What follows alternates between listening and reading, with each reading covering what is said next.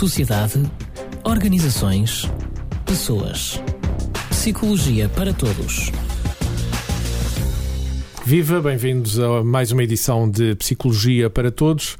Hoje o convidado Fernando Eduardo Mesquita. É psicólogo clínico, mestre em sexologia e convido para um tema bastante interessante. O que fazer quando as coisas não correm bem na cama? Esta é uma questão que deve afligir muitos casais. Antes de irmos a este tema, uh, Fernando, uma dúvida. O Fernando é sexologista. Sexólogo, sim. Sexólogo, sexologista.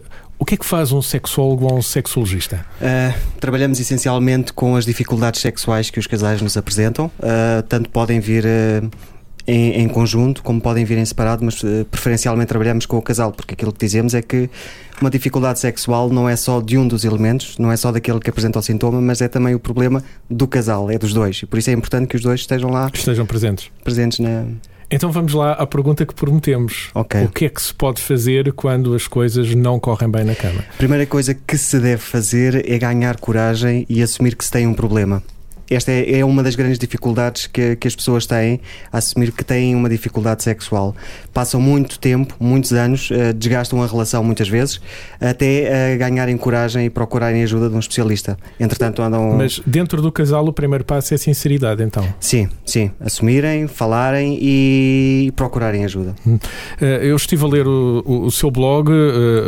o Fernando tem uma publicação regular, uhum. justamente neste neste, neste tema, terapias sexuais.blogspot.com. Um, e uh, li um clássico, podemos dizer que é assim, de uh, uma leitora que diz que simula o orgasmo, uhum, uhum. enfim, para não ferir a suscetibilidade do Exato, companheiro. Sim. E justamente o conselho que lhe deu é falar sobre isso com Exatamente, o falar.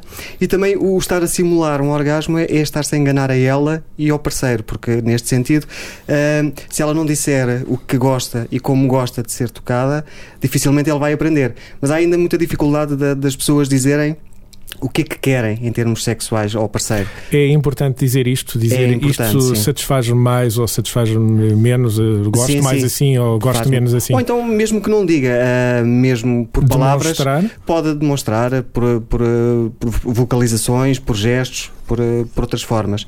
É importante que o, que o façam, sim.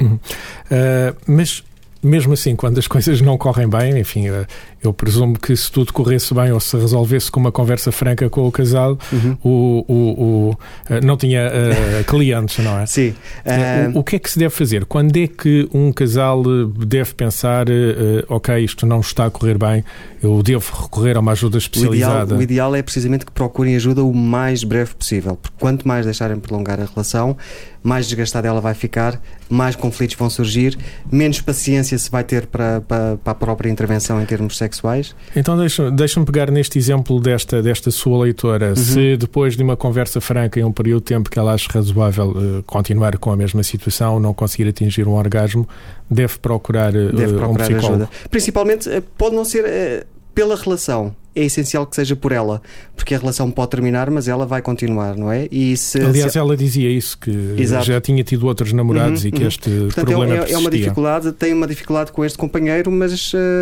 eventualmente é uma dificuldade que ela tem que ultrapassar uh, para, para bem dela, essencialmente. Isto eu suponho também aconteça com homens, não apenas com mulheres. Sim, acontecem. Uh, apesar de que a dificuldade mais frequente em termos do, dos homens é a ejaculação prematura e a disfunção erétil.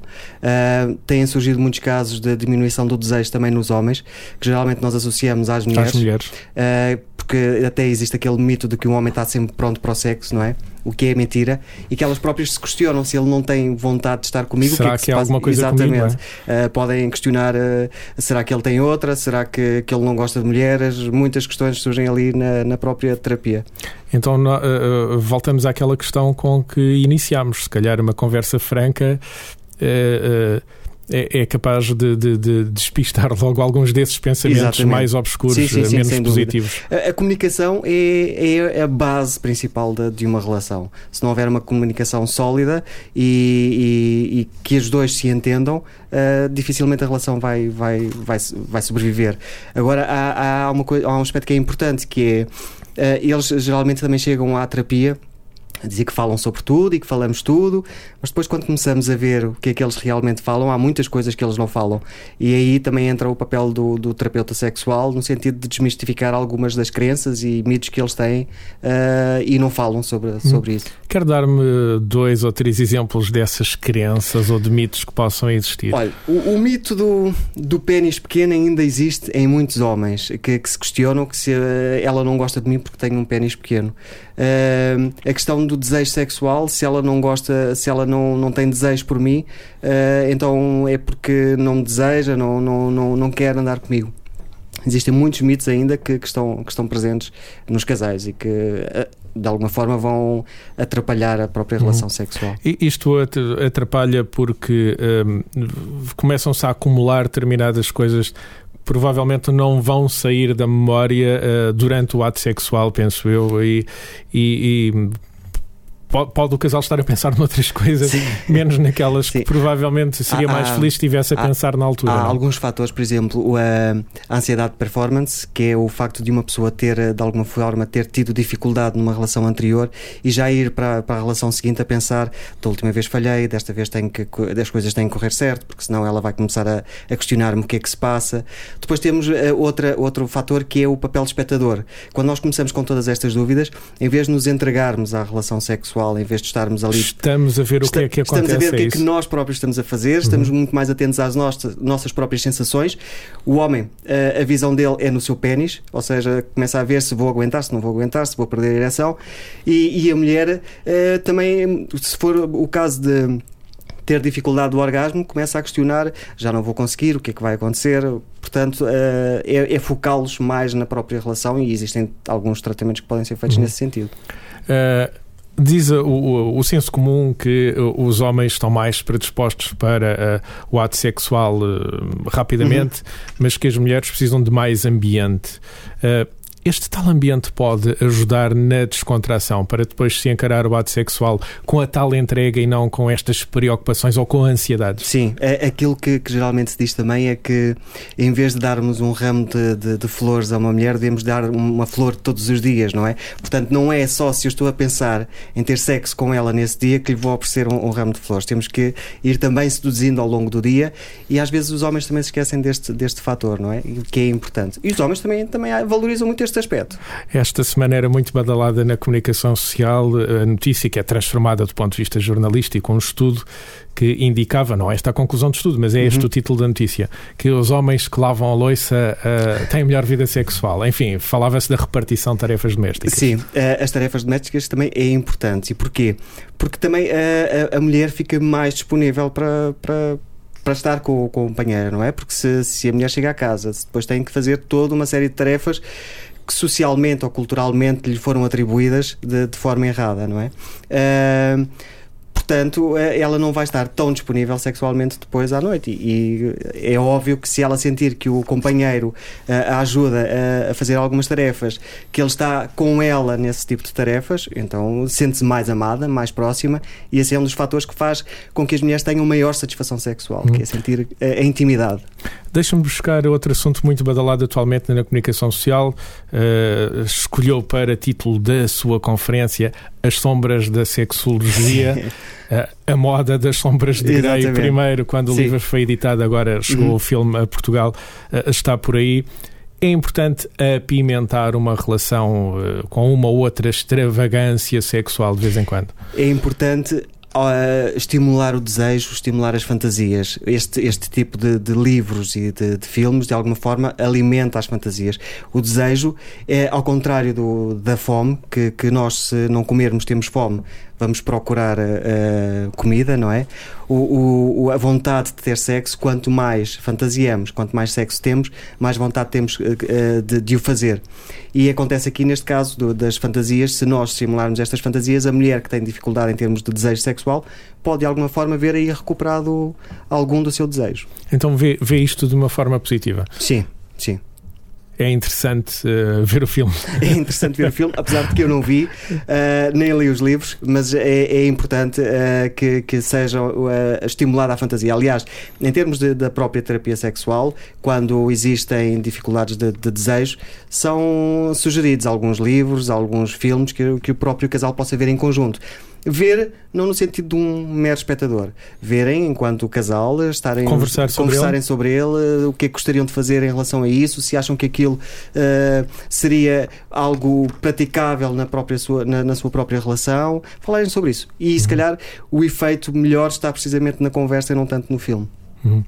Uh, mas uh, vai conversar daqui a pouco na sua conferência uh, sobre terapias uhum. possíveis que existem para. Sim. Suponho que vai abordar alguns casos que são, enfim, mais comuns, não, não sei se será, esse, será essa a sua via.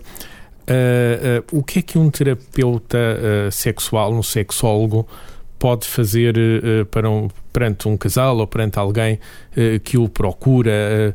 O que é que quem, quem eh, vai procurar um terapeuta, o que é que vai encontrar? Que Sim. soluções é que vai encontrar? Não é? Isso geralmente é, é, a questão que eu, que eu faço logo na primeira sessão, que é perguntar quais é que são as vossas expectativas em relação à terapia sexual. Uh, muitos vão com a ideia de que o terapeuta sexual pode passar um fármaco e que, que a solução fica resolvida.